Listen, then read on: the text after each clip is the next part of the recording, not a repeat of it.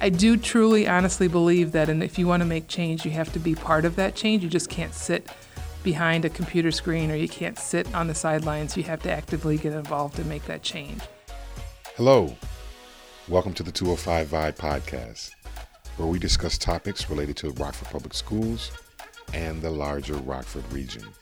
I'm your host, Earl Dotson Jr. Today, uh, I'm excited to have another guest who I'm, I'm looking forward to talking to and speaking with. Uh, we often in education talk about um, who are the important people in educating our students, right? And um, probably after parents, I would I would say that probably the most important person to help educate our educate our students are the teacher.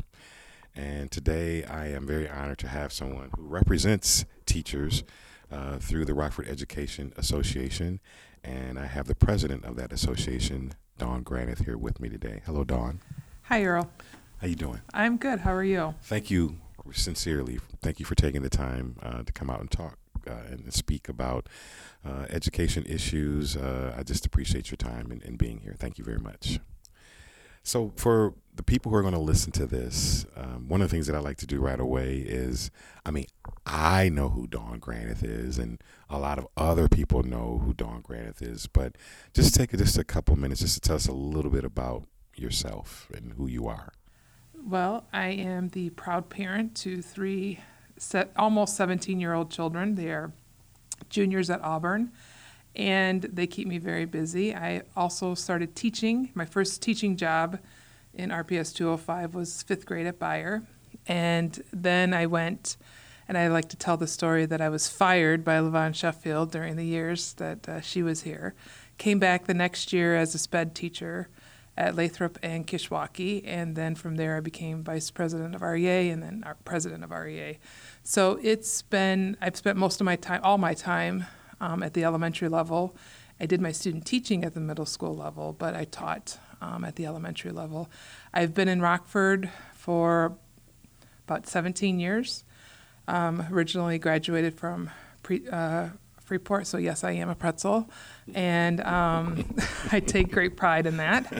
And um, but I think I'm also a career changer. I came to teaching um, late in my career. I originally got a degree, a double mass, double major in political science and history, and then I went off and did jobs, various jobs, and then um, after having children, I decided I wanted to come back to what I originally wanted to do, which was teach. So. Thank, interesting. Thank you. Before we talk about your role, you know, currently as the Rockford Education Association president, I just want to just just dive a little bit deeper into, you know, obviously you've had you know a long you know prolific career in teaching.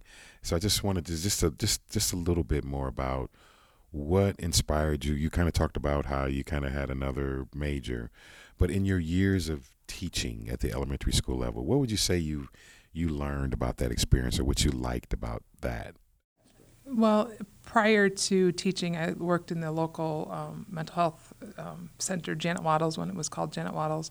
And I also was involved with the community on a lot of different levels. But probably in politics, I was involved in politics. But probably the biggest thing that I liked about teaching, and one of the reasons why I wanted, originally wanted to go to school for that.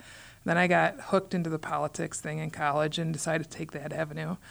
And then when I all of a sudden I kind of looked around and I said, I, I need to have an impact. How can I have an impact? And, you know, in politics at that time, I was getting a little tired of doing the same thing over and over again. And I kept looking around, what can my, how can I help my community? And so I thought, hmm, you wanted to be a teacher when you were 19, 20, maybe need to go back in and look at that. So I did. So I went back and got a master's in education. And then luckily, thankfully, I was put um, teaching at Beyer. And Beyer at that time was the least chosen school when choice was um, happening here in RPS. And so we had a lot of students who didn't have a lot of parental involvement. And so we had a lot of transient kids and a lot of kids coming in and out. And what, but what was interesting is we also got a lot of students from Black Hawk Housing Project, which is right across the street. And um, my first, I remember my first, it was three days into school one of my young men was driving me a little crazy. And I looked around the room and I said, What can I do? I didn't have a phone number for mom. And he he didn't think I would actually ever go and visit mom, but I did. I said, I'm taking I'm walking home with you today and we're gonna go have a conversation with mom. So I took him home and we went home and had a conversation with mom. And after that, I think the students in my class realized that A, I was serious about what I was trying to do in regards to making this feel like a home and feel like a place that they could feel safe. But secondly, that I was going to follow through with what I was what I was telling them. I think unfortunately a lot of our students don't always have that consistency or that a belief that what they're going to see in the morning when they leave what they leave in the morning is maybe not going to be the same as what they come home to in the afternoon. And I also do truly believe and I still have the picture in my bedroom of John Kennedy, you know, ask you know that whole quote and i do truly honestly believe that and if you want to make change you have to be part of that change you just can't sit behind a computer screen or you can't sit on the sidelines you have to actively get involved and make that change and so at Beyer, yes, the kid, they drove me crazy. And every day I would look at them and say, I love you, but you're driving me crazy today. Um, but I think that's the reason why is that I saw the impact that you, as a teacher, you could have on an individual student. That's wonderful. That, thank you. That's a fascinating story. And so now you transition that passion from the classroom and wanting to make a difference to, you know, being in charge of a, a, a large organization and helping represent you know, I think we are was it four or five thousand teachers uh, in the Rockford Public School System, uh, which is a huge responsibility.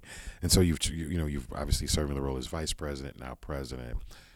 You know, for people who really really don't have a, just a good understanding of what that's like and and that part of advocacy on in, in your job, what is it that you that you that you try to convey? I mean, what do you what do you you know, what do you feel that you're fighting for as the president of the Rockford Education Association? Well, I'm going to go to the standby answer, which is the three frames of progressive unionism. It's easy for me to, to kind of put what we do on a daily basis into those three frames.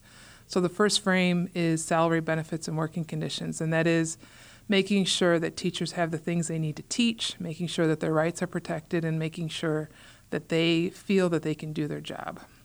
Second part is the professional unionism, which is how they go about doing their job, the curriculum, and making sure they have a voice in that, making sure they're not told exactly this is what to do, but that they're professionals and they're treated as professionals. And then the third aspect is social justice, because I understand that if we can make Rockford the first choice for all families, that it will enable us to get more of the things that we need to help our students. It'll help our community understand that we get them for a certain part of the day, but you, the community, get them for the rest of the day. And if we can try and make that part of, we can make the education world and safe for them in their classroom. We need to make it just as safe for them when they walk home. That's, that's interesting, and and I like the way you kind of framed it in those kind of those three areas. Um, so having said that, you know, kind of having defined those in that in that way, and uh, you talk about the, you know, we talk about these different audiences, whether it's families, whether it's the general public. Um, and, and so help us talk a little bit about um, you know what types of issues do you think uh, do teachers deal with on a day-to-day basis that just the regular person who's sitting out there um, you know they, they, they probably don't understand some of the things that teachers deal with on a regular basis? Can you just give us a little bit of insight as to what that looks like? So last week i attended the mayor's um, the breakfast for the Justice Center that is going to, because the mayor is talking a lot about domestic violence and um, different things like that. And I sat there listening to some of those statistics, and it said that 75% of the juveniles in juvenile detention had been included in some sort of report or something in dealing with a domestic violence case. And so those 75, those kids that are juvenile justice were in our classrooms the day before, the two days, you know, two weeks before, two days before. And so what I think sometimes the community doesn't understand is we our kids come to us at 7:45 in the morning or at 8:30 or 8 for whatever time of the day and they we don't know where they've been or what has happened already to them in the classroom. And then they come there and we ask them to live by our rules as a teacher and as a school district. And yet sometimes they're worried about what it's like when they're going to get home. They're worried about the food, they're worried about mom, they're worried about dad. And um, I think sometimes teachers, we are really good with our content. We understand how to teach people to read. We understand how to teach people about social studies. But we don't always understand how it is to deal with a kid who doesn't feel safe when he leaves the classroom. And so that's where I think advocating for our teachers to say we need support in the classroom, but also advocating to the community to say we need your help. We need you to make it so that those students feel safe when they walk home and leave our classroom. That that is a powerful message, right? And I don't think people, you know, we don't get to hear that often, right? It's all it's you know it's usually kind of uh, lots of other things. Having said that, um, that that's fascinating when you talk about the you know some of the some of the social issues right that that our students deal with and then sounds like you were kind of saying that oftentimes they bring that to the classroom with them and the teachers have to kind of deal with that. Just switching gears a little bit one of the things that we we know is happening with the teacher profession particularly in illinois is we talk about a, a teacher shortage. I believe i saw a statistic that talked about there's been almost a 75% reduction in the number of teachers who have applied to be certified for licenses mm-hmm. in the state. I mean, which is a huge number. Now, I have my own thoughts about why that is. Partly because I don't think we valued education just as a as a nation as we should, valuing the teacher profession. Um, you know, I don't know if it's the economy, whatever the case is. You know, we were dealing with these teacher shortages. In your mind, what do you think is like the problem of, of why? Is it the perception of the teaching perce- perception? Is the perception? I'm sorry, of the teaching profession. Why do you think we're having such a huge, dramatic decrease in teachers wanting to be teachers? Well, I think you need to go back to the No Child Left Behind legislation back in the early 2000s, and from there, the federal government decided that we don't want to treat you as professionals and, and know what your kids need to know. We're going to tell you what, what the kids need to know, and we're going to test on what your kids need to know. And we're only going to test in reading and math. The rest of the stuff we really don't care about, the rest of the stuff we don't really need to know about. So back then, the federal government made a decision to say, we know better than you, professional. And it has just consistently gotten worse and worse and worse. And now we've got PARCC scores and we have um, ISAT and PARCC, and then we have all these different testing because somehow people in the community don't believe anymore that professionals know what's right for their kids. And I think the challenge is, is that teaching was at one time, you had the time and the ability to create relationships with students. You could spend three days on a lesson because you saw the kids weren't really getting it. But today, you have to live within boundaries of pacing guides and what's going to be on the test. Everything is about testing, testing, testing. And I think the reason the shortage is happening is because our students are growing up in that. I can tell you, my three kids hate test days.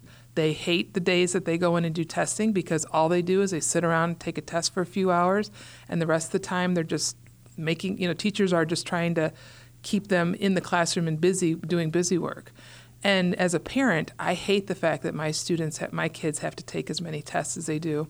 But also as a professional, it takes so much time out of your out of your schedule to do MAP testing. You could easily be doing MAP testing for two weeks in your classroom. Then you do that three times a year. Then you throw in PARCC testing, and you could easily be spending eight to 10, 15 days just testing kids and you then you don't then you're like hmm maybe i can't spend three days on this project whereas before i could now i can only do one day because i have to keep going because i have to get those test scores up.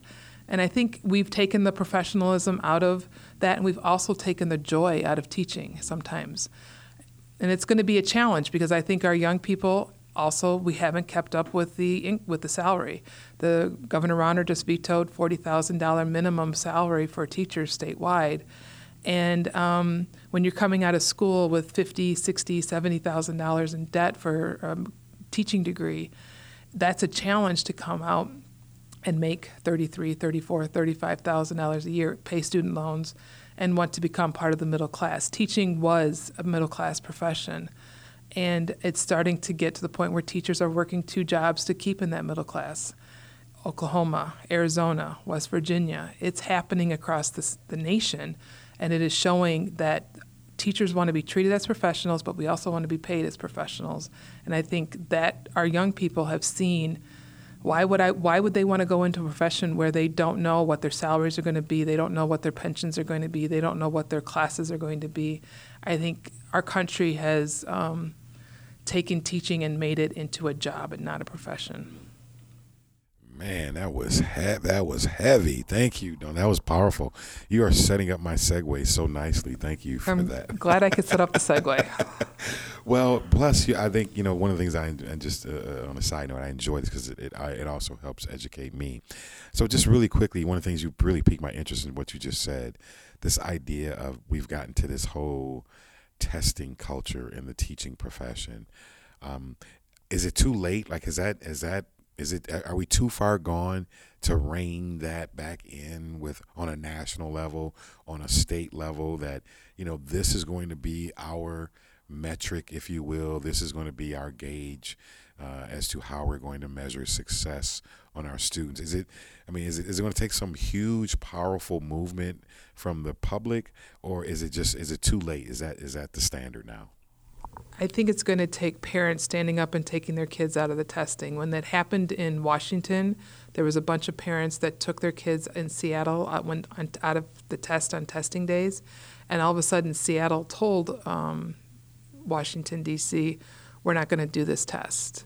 And I think we're, if we can have more and more of parents come together to do that, I think teachers would be right behind them because we understand that sometimes the um, one day test does not show the growth of our students. But unfortunately, politicians like easy answers, and this is an easy answer. Test scores are an easy answer. You can compare one, they all take the same test, they all take get the same results, and one could be higher or lower. It's an easy thing for them to say. And I think politicians, just historically, um, don't understand what it takes to be an educator, and they also um, want to put the blame somewhere sometimes, I think.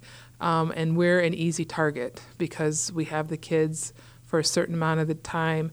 But what I respond to when I talk to the mayor or talk to a state senator is, well, yes, we do get them for a significant amount of time, but so do you, Mr. Community. You get them, you get them more time too. And if we can make, if we can work together to use our time that we have with our students to the best that they can get, we're going to get better results out of school, and you're going to have less crime, you're going to have less issues, you're going to have less domestic violence. But you got to do it together, and I think sometimes the politicians just want to easy answer. Speaking of easy answers, uh, I'm sure you've heard this probably as long as you've been teaching or in the profession, and I, I unfortunately I've I've heard this as well. But this this conversation around, you know, when we talk about outcomes and student achievement, right? And, and how we use testing oftentimes to measure and gauge or graduation rates, whatever on track, whatever those metrics are that we we use to gauge how we're doing as a as a system, as a district. So one of the things we've always we've heard about are, for example, closing the student achievement gap. I've been hearing that for as long as I've been around. Um, you know, and particularly for minority students, right? Um, you know, how do we close the, the achievement gap?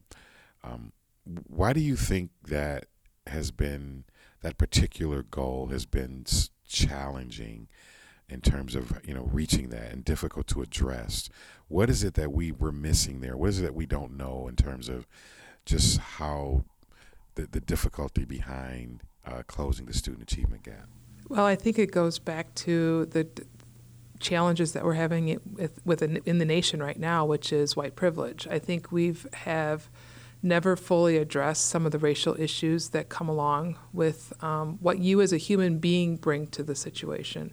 So I think the challenge that we have in education is that we have a very small minority popula- minorities minority population that are teaching. In Rockford, our numbers are not good, and I know we continue to try and address them. But even nationally, our the numbers of teachers who are minorities who are teaching is actually getting smaller and smaller.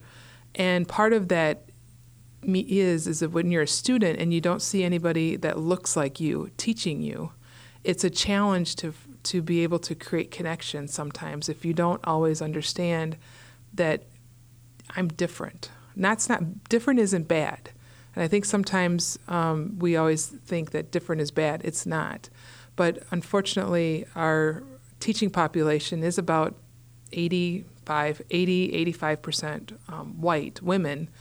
And I think the challenge has been is getting them to understand that our students come to us from different places than what we've grown up learning about, and that we need to take the time to be able to understand that things they're just different and we need to figure out and celebrate those differences but we have to acknowledge those differences and i think our country our community and our school district we don't always want to acknowledge that that's kind of the big elephant in the room is nobody wants to talk about race nobody wants to talk about its impact on our students and i think um, as educators we need to be out in front making sure that we understand that yes we we each come to the classroom with our own thoughts, our own ideas, and we just need to figure out how do we get everybody to do the best they can.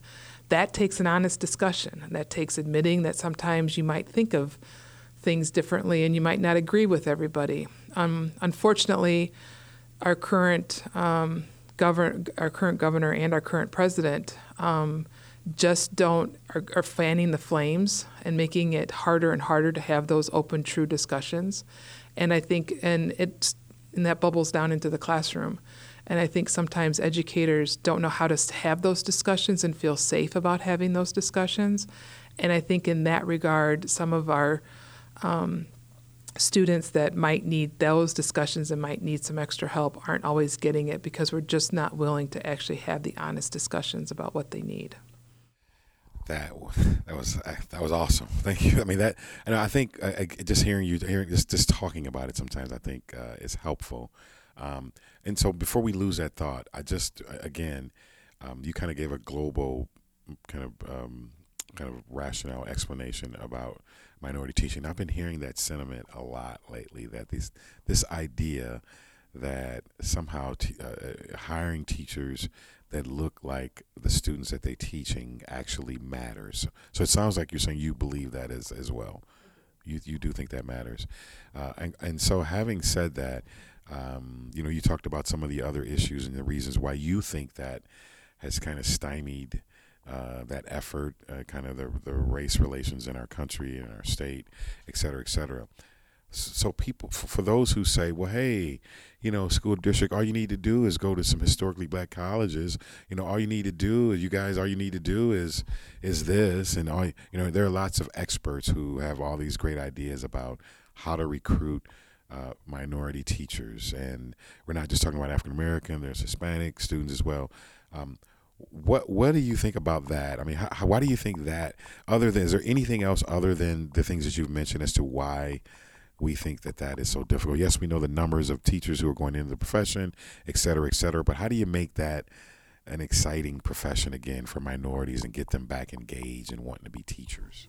The challenge is is that we make the just getting your license is sometimes economically prohibitive to um, students of minority students. So an example of that is um, you come from a low income family, you're the first generation to go to college or the first person to become a teacher, and all of a sudden you have to student teach. You have to go without an income for 8, 10, 12 weeks. And you have to live in a house, you have to pay, drive a car, you have to pay for your food. You're still living during that time frame, but you don't have any money because you're working, you're becoming and learning how to be a student teacher. And so you have, and then you might have a you might have family that um, don't that cannot afford to cover you during that 12 month time 12 week time frame. Then the next problem comes into is all the costs associated to getting your light to getting your certificate. And it can cost anywhere between 600 and 800 dollars to just to, to pass take the tests pass the tests and get into to get your license. And so we're thinking, oh, they've been four years of school, and now all of a sudden they eight hundred dollars that shouldn't be an issue. But that's another hurdle for somebody that comes that is maybe a first generation um, college graduate that they have to overcome. And so then they come into a profession after they've spent forty, fifty thousand dollars on a college education. They've had to pay all these fees to get to be their license. Then they get a job that's at thirty-two thousand dollars a year and how do you go about making that enticing to somebody who's um, of a minor, you know, that wants to create a family for the, you know, that has never been to college or has this is their first time. how do you make that exciting to make $32,000 a year and you're make, you've got X number of dollars in student loans when um, you know people that are graduating from college can go and be a social can go we, just lost somebody who's going to go and be a real estate agent in Texas because they speak Spanish and they can go down there and he figures he'll make about $70,000 a year. Well, you know, when you're trying to talk to him about benefits and TRS, they're 22 years old. They don't care about any of that type of stuff. They care, when they have a family, they will, but not when they're 22 years old. And I think we also Rockford um, doesn't make it is not sometimes a friendly place for people of color, and I think it's hard for um, our city to attract and keep our um, minority students because it's this hasn't always been a friendly place for them, and I think we've trying to work on that with with the mayor and the and the district is working on that with a tr- pathway for students that are our students. Hopefully, they'll stay here. But I think nationwide, I think we put a lot of barriers to success for student minority students, and I don't think we give them the opportunities. There's, they're just supposed to know things, and sometimes when you're a first generation minority kid whose parents don't know how to do student aid or don't know how to get the jobs, I think we expect a lot of them without giving them a lot of support. So Dawn, we one of the I just want to go quickly back to uh, we we were talking about the standardized testing and some of the problems with that. Um, and so uh, one of the things we know it's coming. Speaking of testing, uh, the month of October, we know we're going to get some scores right on our school, Illinois school report card, and um, from what I've hear what I hear, that it's just not going to look good for Rockford. Right, it's going to be a very some very uh, disappointing numbers, and it's just not going to look good in terms of um, our growth and some of the targets that we wanted to hit. So the, there are going to be people who are going to listen to this podcast, and they're going to want to hear what Dawn Granath, the Rockford Education Association president, said on behalf of teachers uh, as to when that data comes out. Right, it's going to obviously people are going to there be the gnashing of the teeth and what are we doing wrong and what's going on at the Rockford public school district, et cetera, et cetera. You know, what what do you think? Just to adding some context to those scores that are going to come out. Um, you know, what what's the best way to kind of talk about that? I mean, the scores are the scores. We we kind of know kind of some of the challenges of, of, of standardized testing. To your point that you made earlier, but what is it that we can say uh, in inside of the educational institution to help um, help people understand, um, you know, and, and, and provide some context to the scores that are going to be released in October. Our students aren't a test score. Our students are come to us every day with their challenges, and we as educators deal with their social emotional, we deal with their education, we deal with their transportation, we deal with all that other stuff. But I think what educators would like the community to understand is we are teaching our kids, we have growth data that shows that our kids are learning and that the PARCC test is is taken in April for 4 days and it does not indicate what our students know or don't know. It is um, better as an educator and as a parent to see that my kid went from reading and knowing seven letters at the beginning of kindergarten to be able to read three letter words at the end of kindergarten. Now, that's growth.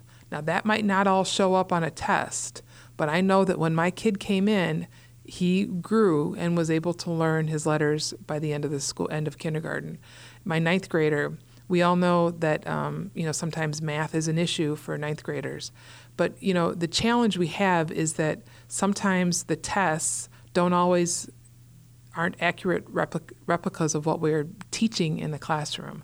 And sometimes what it needs in a day is you might need to learn about how to, to control your anger. You might need to learn how to pace yourself and do your homework.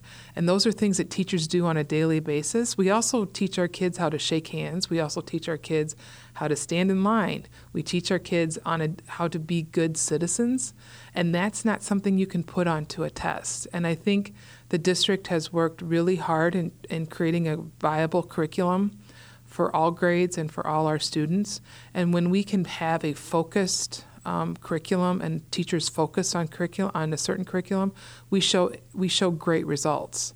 Now we just need to do that um, district wide. And I think most recently you can point to is what's happening in our early childhood program. For the kids that go into kindergarten are more prepared than other local areas because we've been focusing in early childhood on these on these skills.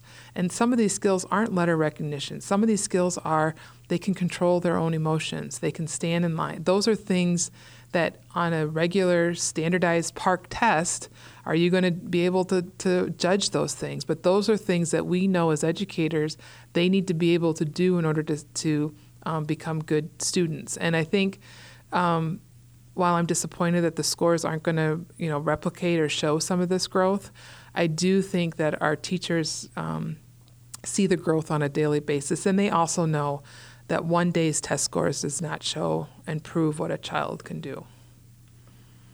You have been the uh, Rockford Education Association president for how long now? Seven years. Seven years. Congratulations. Thank you.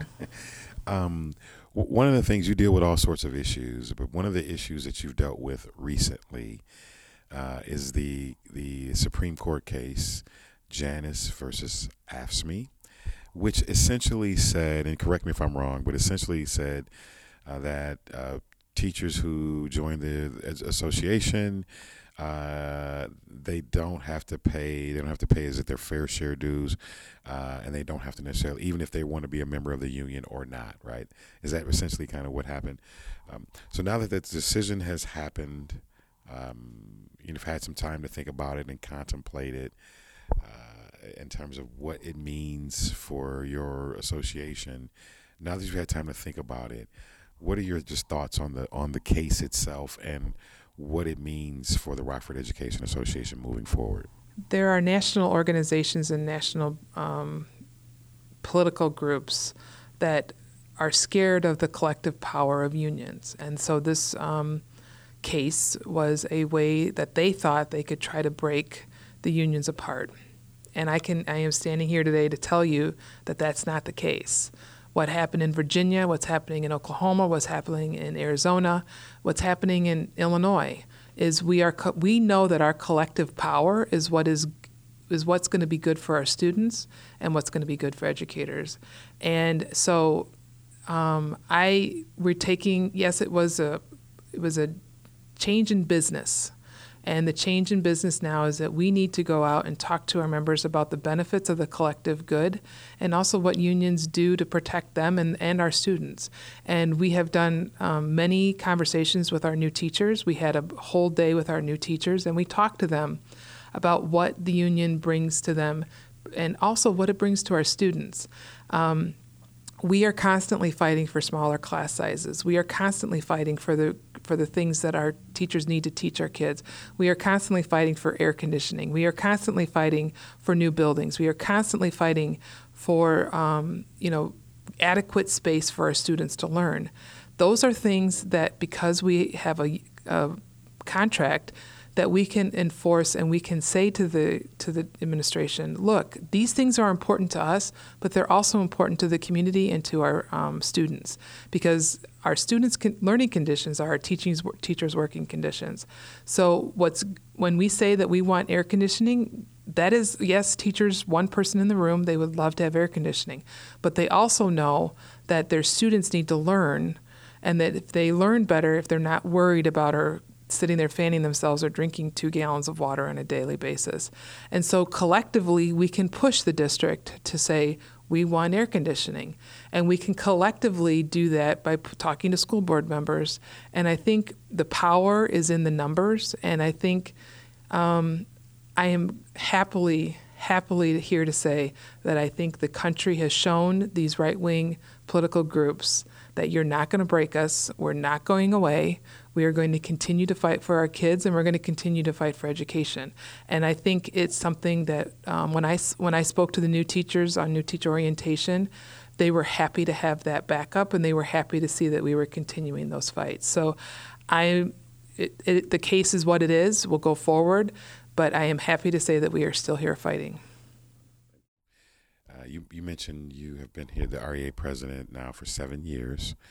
Uh, that's about the same time I think Dr. Jarrett and his team has also been uh, in the district as well, which means that you all kind of you kind of came in together uh, to kind of to approach and tackle some of the same issues.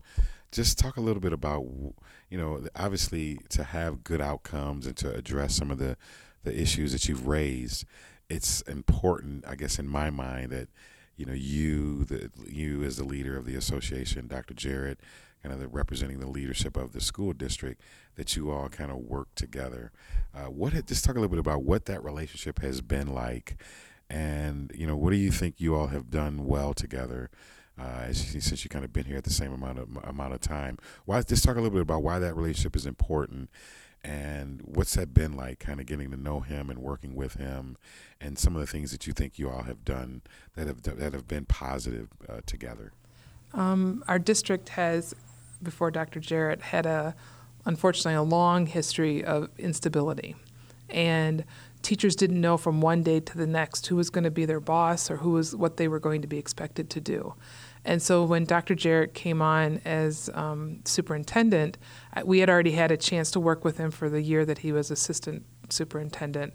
And um, he came on, and one of the first things that he said, we said something like, um, Well, um, I need to do this or I need to do that. And he looked at me and he said, No, we need to do this.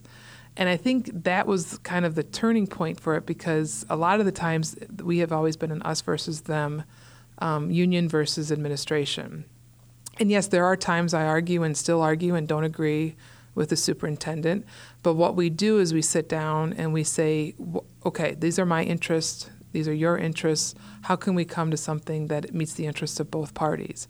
And um, and over the years, we have had good, honest discussions about some of the challenges that teachers face. And then he's also been very good about telling the challenges that he faces in the community when he goes and talks to the community. And um, you know, so we are constantly trying to figure out how we can move things forward, but yet also taking into the economic restraints, into the community restraints, and into just how much change can a human being take in a certain amount of time? But I think the biggest thing that um, I think I would like to talk to people about is that when you, even though collaboration, you can have discussion, you can work towards a common interest, doesn't mean that you're not fighting and arguing with one another. I think sometimes that's what people think when they we talk about collaboration or they talk about IBB or they talk about that is they just think that we're in the big room drinking, you know, drinking uh, and having fun and we're talking unicorns and rainbows. It is not unicorns and rainbows when we're talking about what teachers need to teach their kids. And we're not always going to agree. We're not going to have come out of there saying, this is something that I agree with, but there is there are times when we know that we have to reach some sort of consensus. And I think Dr. Jarrett has shown over the years that he's willing to sit down and listen and talk, and he's also willing to um, hear what we have to say. Doesn't always agree with it, but at least he understands where, what the side of the teacher is coming from, and we try to come to some sort of consensus. And I think that's also important with the school board members because we have good relationships with the school board members. And I think part of it is I hear what they say, they hear what we say, and then we try to come to some sort of realization that we can't always always agree what we want to do, but yet we can always agree that we need to keep moving things forward in regards to our students. Um, just just quickly about that though, do you think do you think that it's frowned upon by some of your members the fact that you have a, a close relationship with the, the or that you're you're willing to work with the superintendent. Do you think some of your members, um, you know, look at that uh, negatively? I think the challenge is is the communication because I think sometimes when you get there's a lot of things that are stopped before members know what's going on with it because of the conversations that we have with administration, not just with the superintendent, but with the with the entire administration. And so sometimes, you know, somebody down here will come up with an idea and I go, oh, oh, wait, wait a second, that's not always, that's not a good thing. And so we stop the stuff that used to come into teachers' classrooms on a daily basis. And the challenge is when you can't, it's hard to talk about those things that you stopped because people in the buildings don't ever see those things that you stopped.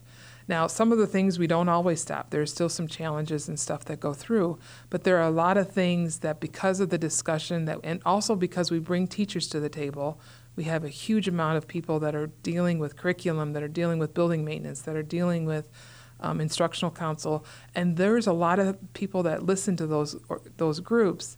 And I think a lot of things happen there that get the teacher voice in the room and is able to get things better so that they do when they do go to the classroom they can at least be manageable and stuff and be workable in a classroom.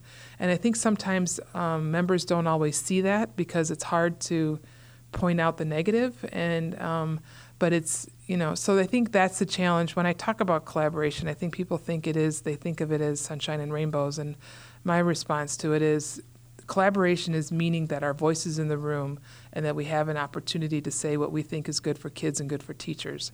And they don't always have to agree, but at least in collaboration, we can sit, sit down and try and figure out a, a uh, consensus and come to a consensus on a result. Uh, just for the listening audience, uh, you you said IBB. Just for, for them, that that means interest based bargaining. Just or just for those who uh, who, who wanted to know what that meant. Um, just a couple more questions, Dawn. And again, thank you for your time. Um, you know, one of the things we, we hear sometimes, we hear from the public this idea that, um, you know, we, you know, I heard you mention, you talked about uh, some of the challenges Dr. Jarrett faces when he's out in the community. One of those particular groups is we hear this this term taxpayers, and uh, the taxpayers who pay the bills here and then this uh, property taxes, you know, being high in Rockford, and um, you know, having they, you know, wanting some type of accountability system um, for the money that they pay for our educational product. Um, what do you say to those folks who who come uh, come with that argument about, you know, hey, you you should be more sensitive and being good stewards of our dollars and taxpayer dollars. I mean, what what do you what do you say to those folks who who um, who feel that way. It shouldn't matter what a student's zip code is as to what kind of education they receive. And I think um, it's not fair when you have communities in North Shore, Chicago that are spending $20,000 per student when you come to Rockford and we're spending six, seven thousand dollars a student, that's not fair. Our students deserve better, and our students deserve to be getting the same education no matter what zip code you live in. And we're an urban district, and a lot of the time our students come to us having more needs. And the state of Illinois should fund those needs because our needs are different than, than other school districts that are around us. It's not fair that our taxing system and our legislature hasn't realized that your zip code shouldn't matter what kind of education you get. That's unfortunately that's the world that we live in.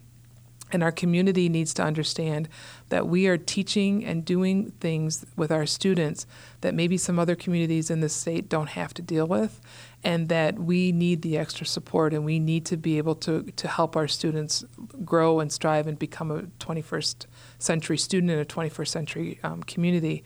But I don't think it's fair to blame the teachers for wanting um, to be part of the middle class. It is we are professionals. We deserve to be paid as professionals. And we also understand that we do need to be stewards of the taxpayers' money, but yet we also need to provide the best that we can for our kids. And so that's why we continually advocate to our state senators and our state representatives and to our governors and to everybody else that will listen to us that we need to be able to provide the things that our students need to learn. And the problem is is that we're not getting it. And the problem is is that we have um, people say, well, the, the taxes are so high. I get that and I understand that. And we are trying and working towards making this a community that our students want to come back to and our community wants to grow better. But it is really and truly not fair that our students' education is based on their zip code. Uh, just for those who are listening to this, I just want you to know that I, have just enjoyed this past moment uh, as Dawn was explaining this because her fist is balled and she's kind of pounding the table a little bit here. Uh, so I just uh, I just enjoyed that. I want everyone to know that that uh, she's obviously she's passionate about all the things she talks about, but uh, just enjoyed that. Um, Dawn, just a couple other things really quickly. You mentioned uh, as an example of kind of some, one of the issues you're dealing with, uh, for example, is air conditioning. You know, in the teaching and learning environment, uh, that's something that needs to be addressed. I- am curious, what are some of the other things? You know, you talk to your members all day. uh, every day. What, what, are what are just to give the, the the people who are listening to this podcast?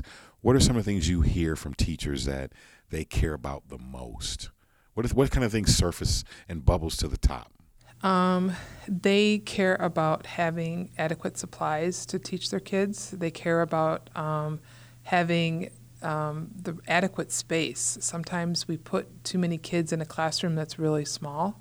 They care about um, having people there that understand and they can go to that know and understand our kids dealing with social emotional issues.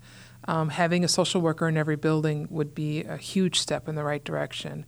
They also care about um, giving our students things that they need in order to be able to grow. So, example would be um, I had a teacher who needed notebooks, and so what other profession do you know that they give discounts at Target to purchase school supplies?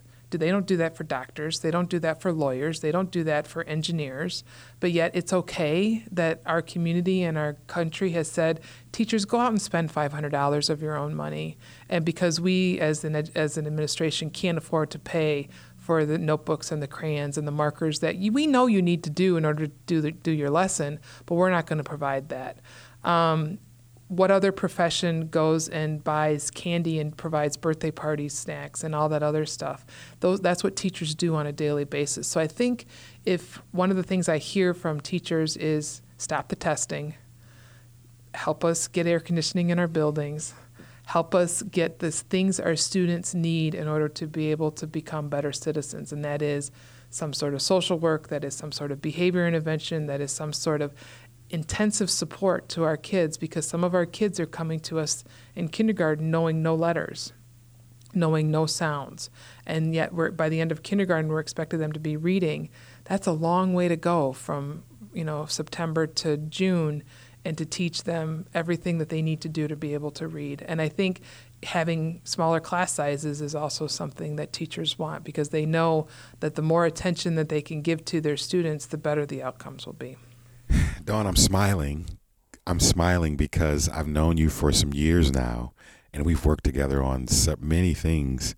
And I don't. One of the reasons I'm excited about this new format and us conversating and having this discussion is that I don't think I've ever heard you, you know, answer these questions in in this type of very comprehensive way uh, that makes it so much very understandable for me, just in terms of the things that you care about and that your membership cares about. So, again, thank you for that.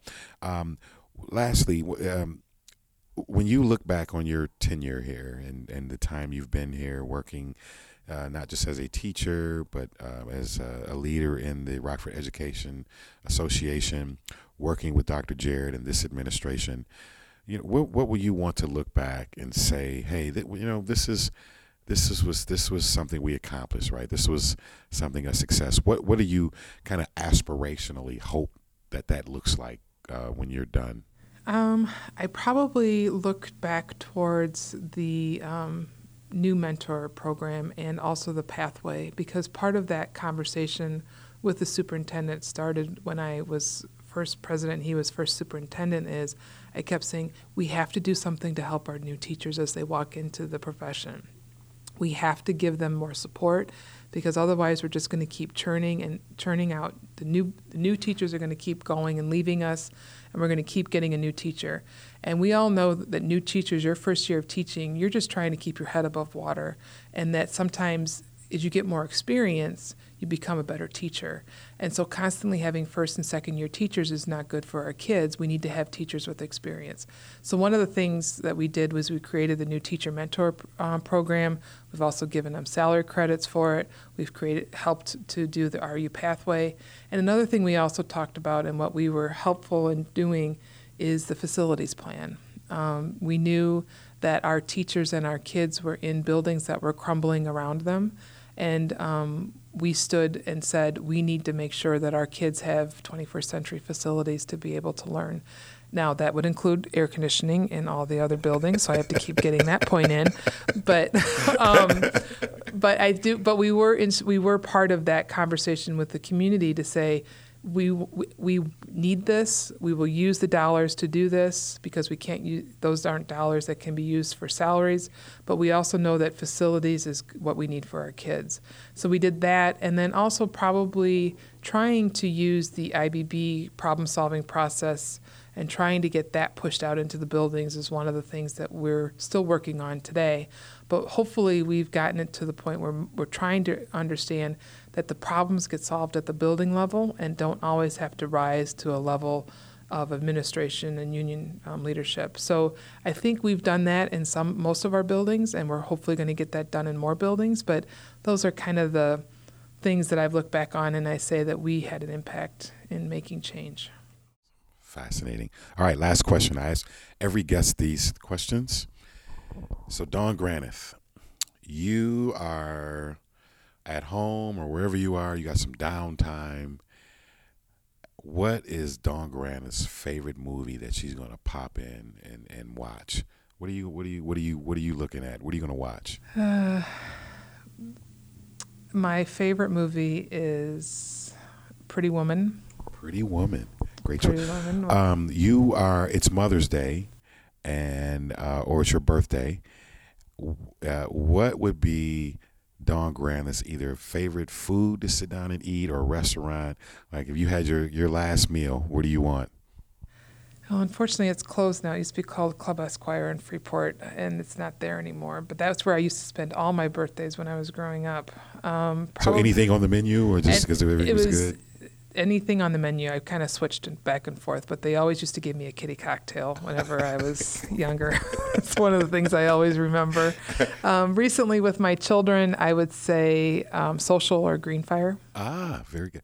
And then lastly, uh, you're at home relaxing, and you want to hear some good music.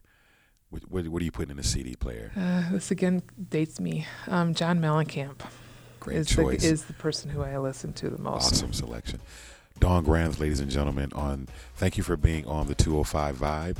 And I really appreciate you taking the time to, to be here and talk with us today. Thank you for having me. Appreciate it. Take care. Thank you for joining us on the 205 Vibe podcast. Please join us for our next episode. If you'd like to comment on the show, please call us at 815 490 4117 leave us a voice message and tell us what you think. Thanks for listening.